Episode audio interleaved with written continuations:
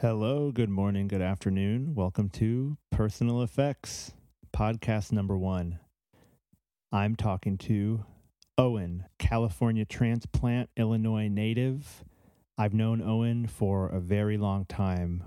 We met in high school orchestra. He's been my friend ever since. And now in Oakland, he is a photographer, one of the people I go to when I need stability or gas in my life, and somebody that I can always count on to call me out on my bullshit immediately over text. He has a green thumb. He is great with plants. He loves cats. His hair is a little too long, and he wanted to talk to me on this podcast. And I'm here with Eli, easily my longest friend. He is but a stone's throw away from where we grew up.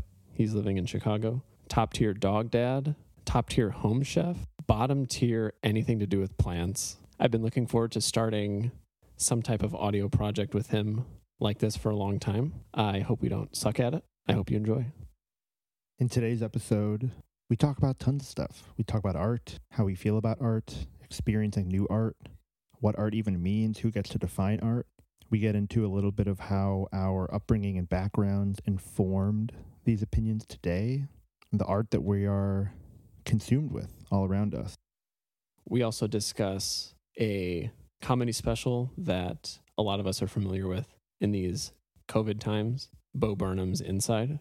We discuss some of the ways it made us feel, some of the things it made us think. And we did what we do best, is we ask more questions than answers we have. So if any of that sounds good to you, stay tuned. If not, fuck off and enjoy. Yesterday, I was at the St. Louis Art Museum, which was low-key beautiful, but, you know, just got to experience a couple, like, pockets of, like, really meaningful and moving art.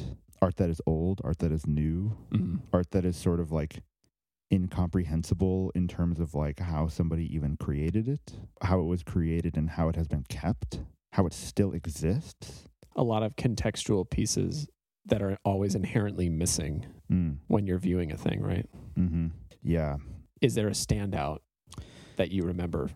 Yeah, there's two. There's one, this is the low-hanging fruit, but I also, like, don't give a shit because it's quality. Mm-hmm. Almost anything by Rothko is extremely moving to me. Like, if you've never seen a Rothko, it's just, like, similar to Jackson Pollock, meaning you can probably pick it out every single time in a lineup. Like, you're like, oh, that's it. But it's often large bands of color with fuzzy borders, and the pieces themselves are often massive, like, you know, bigger than a SUV, right? Like a canvas. I mean, the one I'm thinking about yesterday was probably like 10 feet tall, 8 feet wide. Wow. You know, so something that washes over you visually in size and visually in what it is. Even like presence in the room, I think physically. Exactly. It's because, yeah, it always is like a natural focal point. Yeah. But I've always been drawn to abstract art because to me it sort of communicates like on a nonverbal wavelength. I mean, I don't know, probably most art is like, most art you're looking at that is on a wall is nonverbal, but like it's sort of a different kind because it's just like so open for interpretation. So I don't know how to say this, but it is ambiguous in a very clear way. I have the perfect metaphor for this. Oh, okay. So basically, abstract art is the astrology of art, meaning these ideas that astrologists throw around, I guess. They're used as a framework for understanding oneself. So you're making inferences based off these, like, obviously not scientific ideas. But in my mind, the way you described the abstract painting is a framework for you to understand how you feel about this thing, or how you feel about how you identify with a part of yourself maybe that is experiencing this art. I'd agree with that last point, that the abstraction produces a feeling within me that is a familiar one, a feeling that has been sensed before in other contexts. And so it allows me to, like, draw a connection, to make a dotted line a solid line, and to bring two points of memory together into one through time. Did that painting procure a specific memory? I think it it definitely like brought up a handful of feelings, which were kind of tied to the same era in my life. This specific piece was like shades of oranges and reds. Mm-hmm. So like, imagine the orange of like... Do you know the name of it by chance? I mean, I think it was called Untitled, which I think a lot of his stuff is just Untitled, but like people then name it like red, yellow, orange, right? Got it. Okay. But this one was like orange, meaning like the color of an actual orange, and then like sort of a rust orange, and then sort of like a faded red. It was just these three colors. What part of your life did that bring you to? It I feel like it brought me to the ages of like 7 through 9, where my only concerns were Little League baseball and not being the worst kid on the team, but making sure I was the second worst, because like my ego could not handle being the one kid eating grass and Velcro cleats all the way in the back. But like I was happy to be like, you know, left outfielder. Right. But I mean, even then, it's almost tough to speak in specifics about it. And I feel like that is sort of like a global challenge that I experience, is translating a feeling or an emotion out. Because I personally experience like multiple levels of understanding. Sometimes I have an internal understanding where I have a feeling and I can understand it internally. I've not spoken it. I've not like said it out loud, but that doesn't mean I don't understand it. It means that for me, my level of understanding is fine. I understand, right? I get it. Mm-hmm. But then there's like translating it into language. This is something my therapist talks about like all the time, is that like language is the reason communication breaks down, because our language, let's just say I know one language, okay, so I'll speak in those terms. I only know English. I cannot speak in any other language, but that doesn't mean I know everything about English. I don't know every single word. I don't know every single word pairing, conjugation, structure. So I'm sort of always speaking in a limited way because of my own level of understanding. But in our bodies, in my opinion, we are boundless and unlimited, and there are no fences or walls or boundaries. So it's like, how do we say something that is infinite, but we're saying it in finite terms, which in this case is language. So it's like when I was experiencing that Rothko painting, for example, it sort of was like, oh, this painting is going to give me permission to understand the feeling in the terms that that only I need, that only for me in my own body and in my own brain need. I don't actually need to say this out loud, but I can know exactly what this triggers in my head. And it's sort of like, regardless of what the thing is you're looking at, that meta experience is sort of profound, because the thing you are looking at is concrete, right? If you were allowed to, you could hold it, touch it, break it, eat it, taste it. But that's so rare in my head, is to like find something that is quote unquote concrete like that and link it directly to the abstract, and to, for a moment, realize that the spectrum between concrete and abstract, yes, is vast and can be just a millimeter apart sometimes.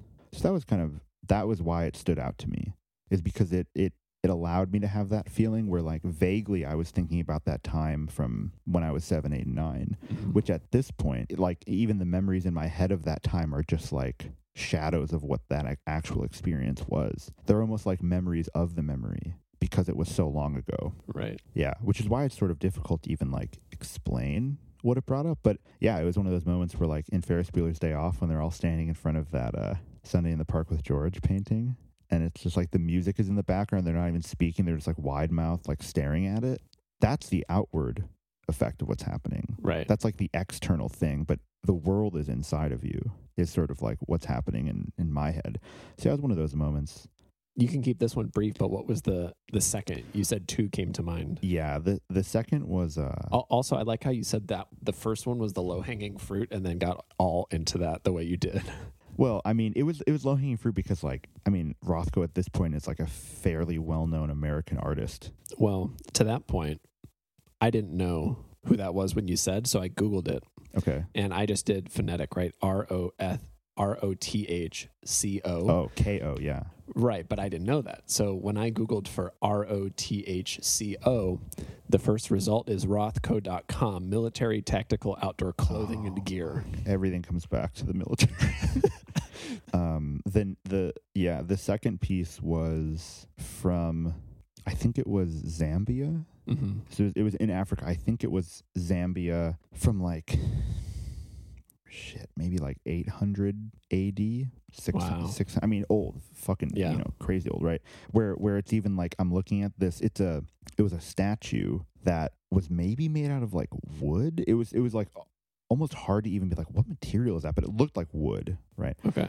And it was just a woman in kind of the position of like, you know how like an animal is like on all fours, like a cat or a dog, they're just walking. Mm-hmm. It was like a human, but in that position, but not like human centipede style, but just like it was a human existing on all fours. Yeah, and it was kind of just striking because it was supposed to, at least what the tour guide told me was, it was supposed to represent sort of like the mother as being the starting point of everything. Mm. The mother and child, the mother and family, Mother Earth, sort of like mother as a sign of life, all of these things. And I think that was striking because on one hand, what you were looking at, which is like the end result of somebody's effort, is sort of like simplistic.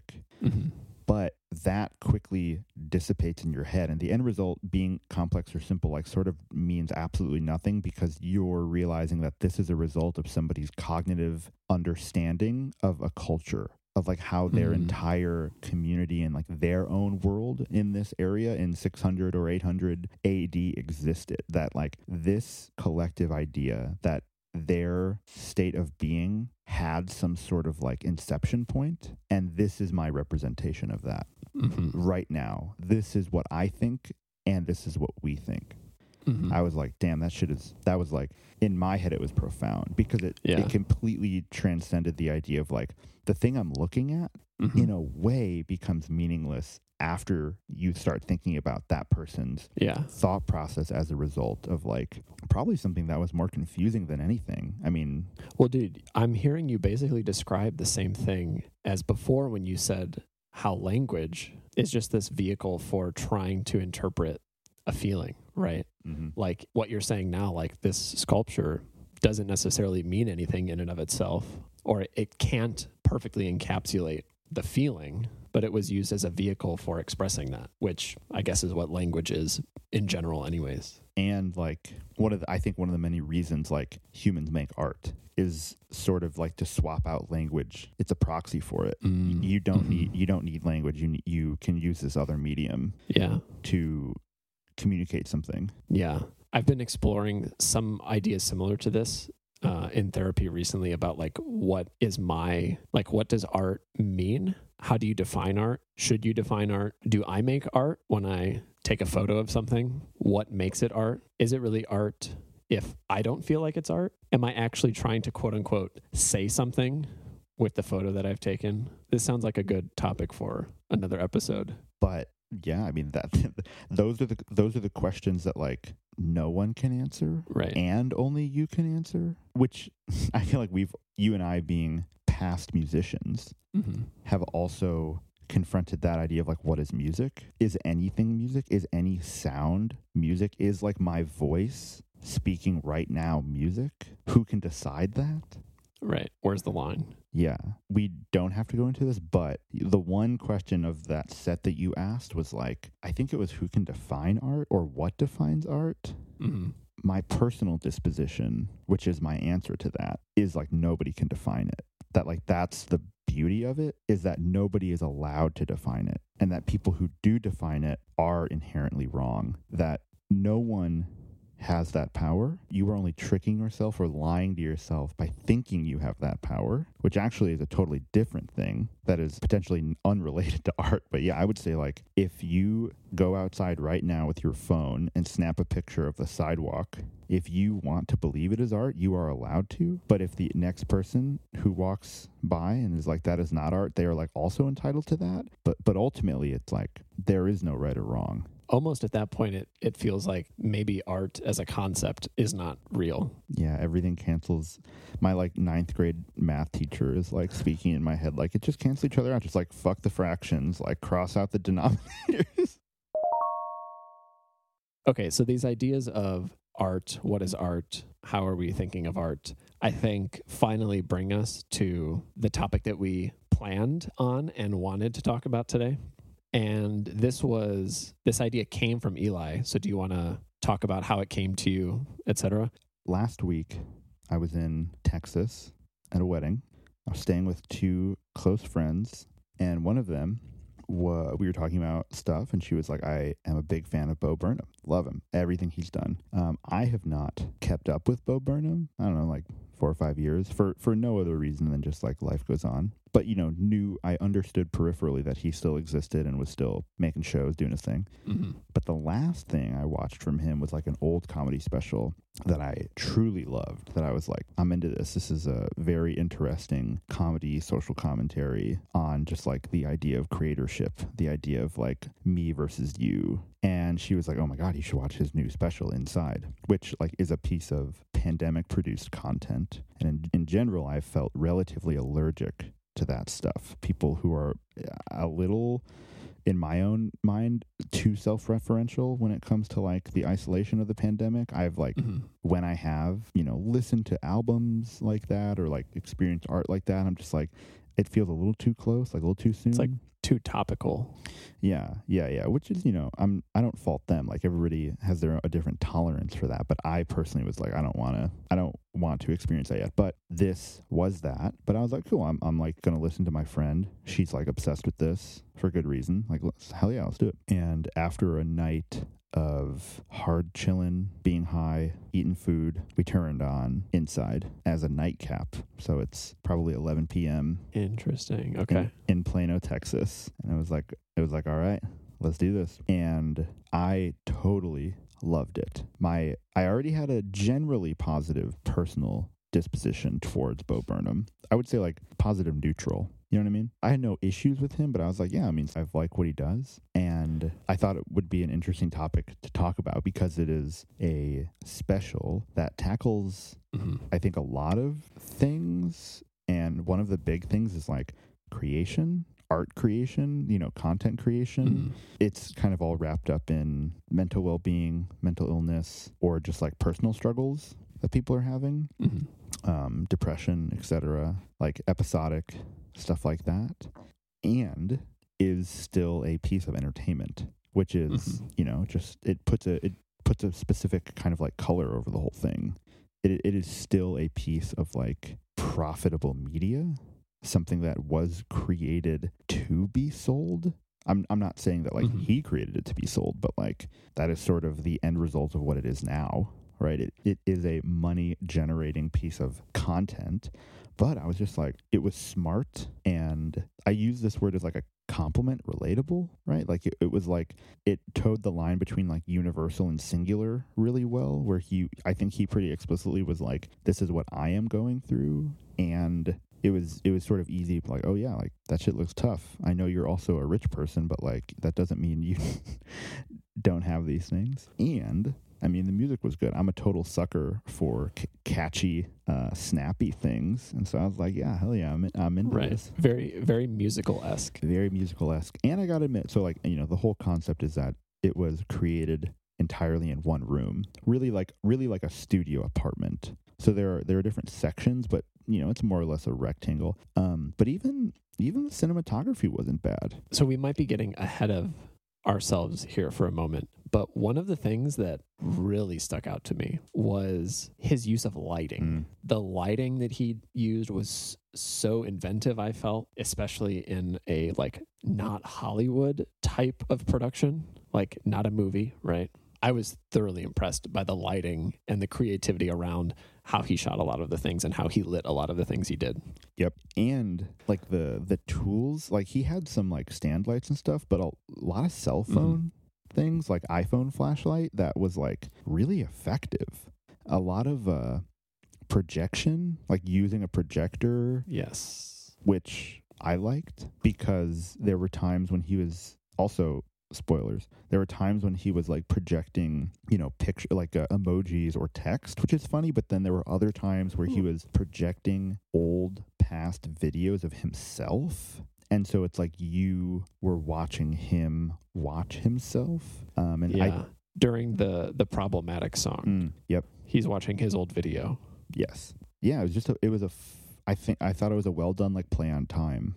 right? Like all of these things are flattened into one time being right now, but it is not one time. You know what I mean? It's like him looking at old time. I don't know. And it's also him experiencing time via the over a year of recording time that it took. But okay, I wanna go back now and lay out where I was coming at this from. So Eli had told me after viewing it, like, hey, you should watch this. We should do a podcast episode on it. And I had even a lesser conception of Bo Burnham than Eli. I knew he existed. I didn't know anything about anything he's done, nothing about him as a person. I just knew the name and that he was a white guy who did comedy. When Eli told me and recommended me Inside, my first feeling was kind of something you touched on already. You talked about, like, it's something that was created and kind of exists in this, like, pandemic time. But I also knew that, or I thought I knew, and I'll explain what I mean by that in a second. I thought I knew that there was also, like, political, kind of like racially motivated ideas in here following the entirety of 2020, but specifically like George Floyd, right? So I was ready to be super cynical about this rich white guy talking about race. And part of what I thought I remembered about the existence of this special, because I had heard that this special came out, but something that I thought I remembered was this YouTube video, a video essay, which I'll link to from F.D. Signifier, where he's talking about the special and describing it, not necessarily in a negative way, but describing it as white liberal performative art. And I thought I had a memory of this video existing. And it wasn't until last night that I went back to look for it that I realized, oh, I have watched this video already. I've watched him talk about this special already, even though I haven't seen the special. So to kind of try to keep the timeline intact here, I told Eli that I would watch the special, keep an open mind. And I did. And when I did, I was blown away.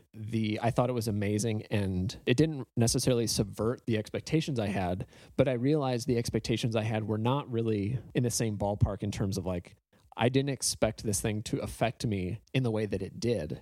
A big part of that is it didn't actually feel that political to me. I think in the beginning of the special, he's very explicitly talking about race and his place as a white person who has had spotlight, et cetera, and like the knock-on conversation that can kind of be had from that. He talked about that. And I think in the beginning reminded me a lot of like the last season of Brooklyn Nine-Nine, to where it's like kind of like how you were saying earlier just about pandemic stuff, but like just this general cringe about like, okay, we're like really trying to show you that we're more woke than we were before, right? And so at the beginning, I was still kind of skeptical. But then for me, as the special continued, I started noticing a couple things. One is that it looks like to me, the timeline of the entire special is chronological. Mm-hmm.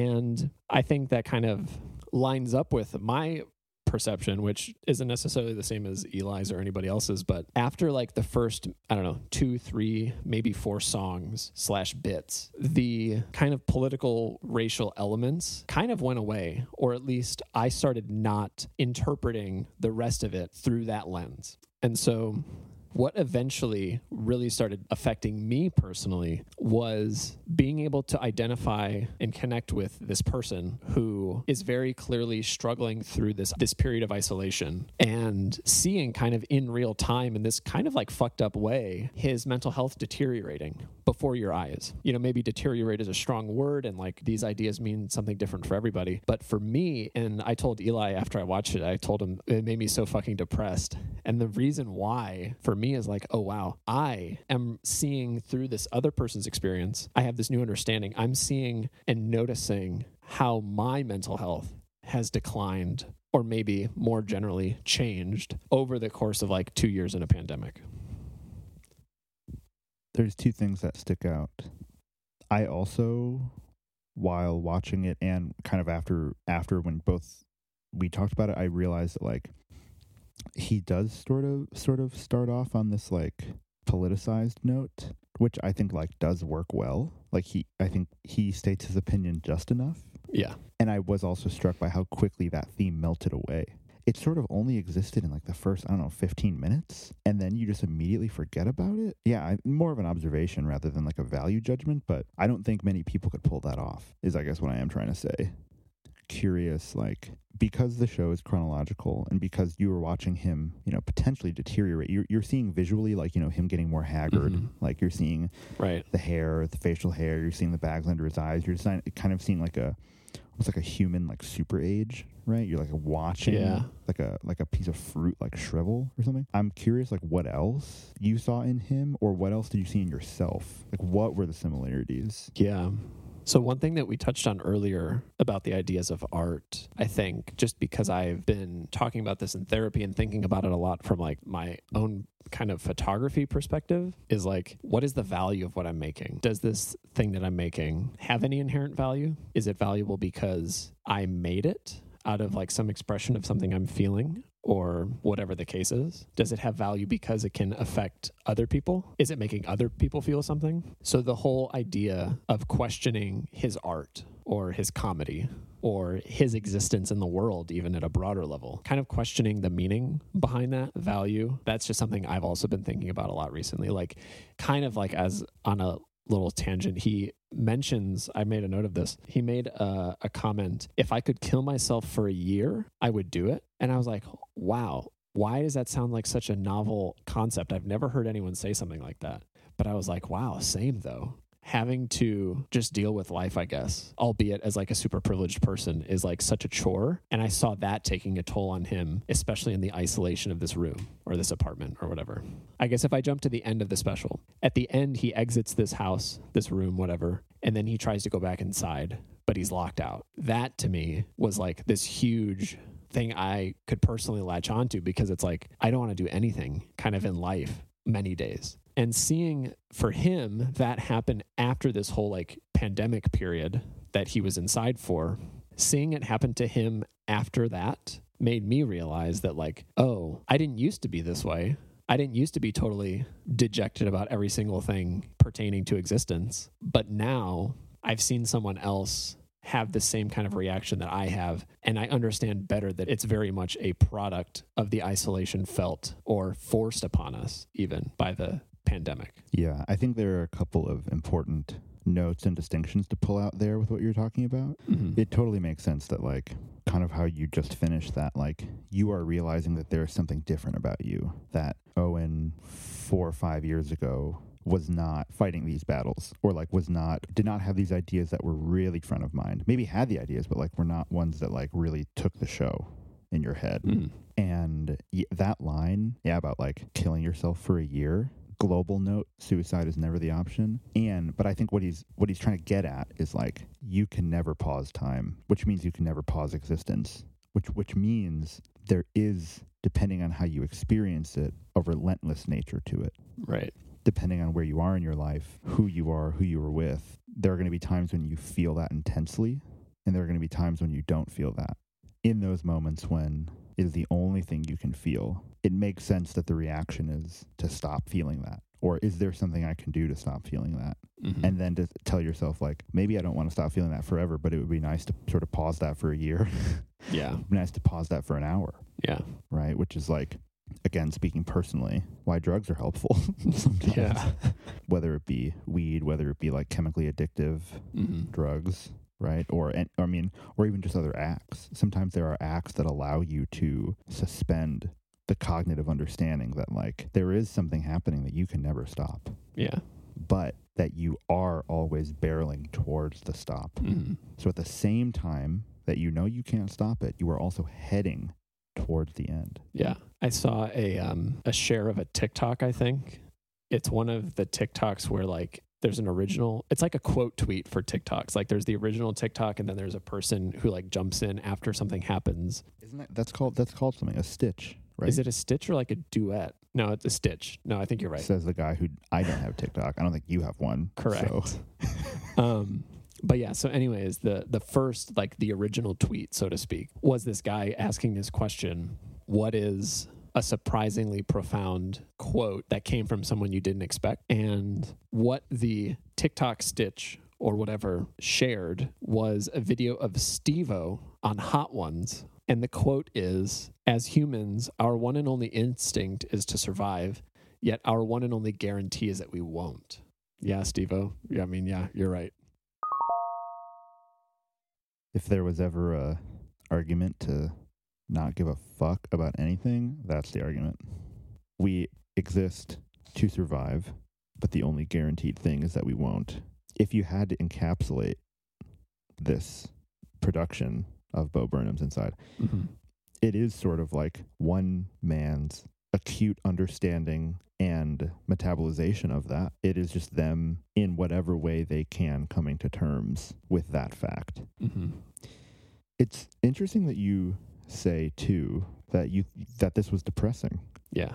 That was the experience of the people that I watched it with. They were like, oh, this was really dark.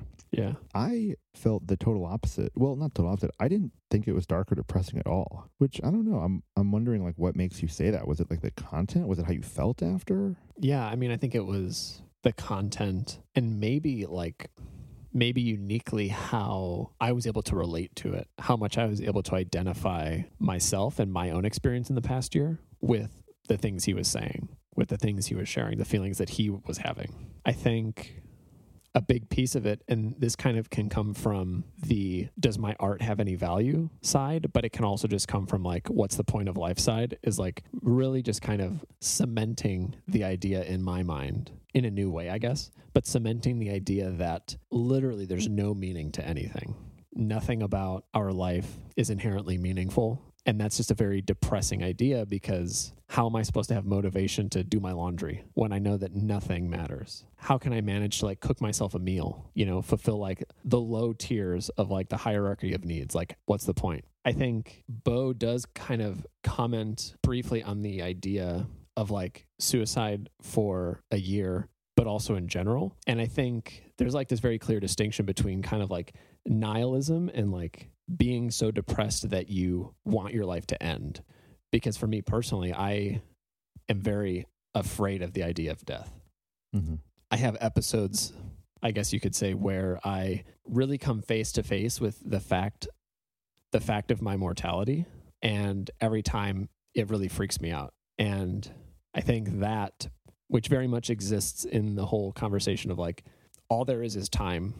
Your time will end. Your instinct is to make it as far away as possible, but still while you're here, nothing has any true meaning. I think this sort of ties back to what we talked about in the beginning of this episode, which is like things canceling each other out. Mm. This is an answer that all of us are going to have our own mm-hmm. answers to, but it's like, okay, if you have accepted, or if you even understand this sort of like potential truth, nothing has meaning, what does that cancel out? Does that cancel out your will, your motivation, your aspiration? Does it cancel out some kind of energy inside of you? Does it change day to day? Does it change hour to hour? For me personally, recently, definitely.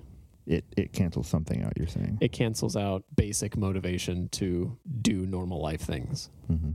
I think everybody confronting what it cancels out, those in my head, I don't know if this is the right wording, but those are like the little traumas of a life mm-hmm. that they don't necessarily have to be capital T trauma, mm-hmm. but sort of like the small battles, the constant one-on-ones that we're overcoming or not overcoming. Yeah, I was going to say, do we ever really overcome it? Because any battle that we quote-unquote win ends up being futile because we all die. Yeah, and I mean, yeah, I agree. And have my own personal struggle with the sort of like binary nature of this, of all of this, mm-hmm. that there is an A and there is a B, there is an existing and there is a not existing, when like on one hand, yeah, that's true. But the fact that like existing can also be like a potentially boundless experience, I feel like the only reason that I'll speak singular, like for me, like the only reason I cannot fully understand that is because I cannot understand the other side, that non-existence is mm-hmm. also a potentially boundless thing mm-hmm. because no one can actually mm-hmm. conceptualize that. Mm-hmm. That's like the one true thing that, as far as we know, nobody, that is ungraspable, that we are only trying, right, or can only try to grasp. But realistically, the constant give and take, the constant back and forth, push and pull, battle, winning and loss of accepting nothing matters, yet still doing anything. That's a personal effect. We are only made up of that. We are only made up of that over and over and over again. That is what is us, I think. I think I said this, but I like deeply believe that there is no, in this sense, there's no right and wrong. Right. Like, there is no value in casting judgment on another person's path. Mm-hmm. But that, like, if I had to say concretely, like, what gives something value, what gives art value, what gives life value, what gives something that is inherently meaningless meaning? If I had to absolutely prescribe a metrics to this, KPIs, delivering value, if I had to actually say, I would say it is if you give your time to something, mm-hmm. which is the real finite resource, mm-hmm. the thing that we can never increase but only decreases. Mm-hmm. If you give your time to something, then it's valuable. Then it has meaning. And that there doesn't have to be any other qualifier. There doesn't have to be any other ruler we measure anything by. If you have spent time on something, it has meaning. That's how I try to, in the best case scenario, that is how I try to see something. If I write a sentence, if I take a video of something, if I create anything, the first initial thought in my head is, this is either good or this is bad. That's the thought that's going to come no matter what. But the second thought is, to me, the most important, is then the intercepting thought. That's the thought I can control. I can recognize my instinct on something and say, wait a second, good and bad has no value here. Mm-hmm. Did I spend my time on this? Yes, that's it. It sounded like you kind of equated these two ideas of value and meaning. Do those kind of exist in your head the same way? Potentially, yeah. I would say, like, they're cousins. They're close. Uh-huh. I think when I think about these ideas from the art angle, I think it's way easier for me to see something that I created and think of it as being meaningful because it is an expression of myself or a feeling or thought that I had. Maybe this is like maybe not naive, but a short-sighted way of thinking about this. But when I think about art or anything having value, there has to be someone who deems it valuable. Or if you think about just like the structure of capitalism, there is this system that deems things valuable, right? So when I take a photo, whatever's in that photo, the actual subject matter, some emotional content maybe, those things might have very defined meaning to me. Even if it's a shit photo that was taken on my grandpa's old film camera, that even has this inherent meaning to me as the person who took it. But that definitely doesn't mean it's going to be valuable to somebody. But now I'm going down the path of, is art only art when it's valuable to somebody else? Or does value only exist when there is another person to interpret it, when there is a second party? Because, I mean, even in that example you gave, like, you take a picture with your grandfather's old camera. Mm-hmm. Tons of context there. That is probably pretty easy for you to say, like, yeah, this experience mm-hmm. meant something to me. Mm-hmm. Does another person or another party confirming that, is that the rule? Is that the ruler of, like, that meaning sort of being valid? Or can it end with you stating, this is it, this is valuable for me, which means that any other party after doesn't matter in direct relation to what I have already accepted?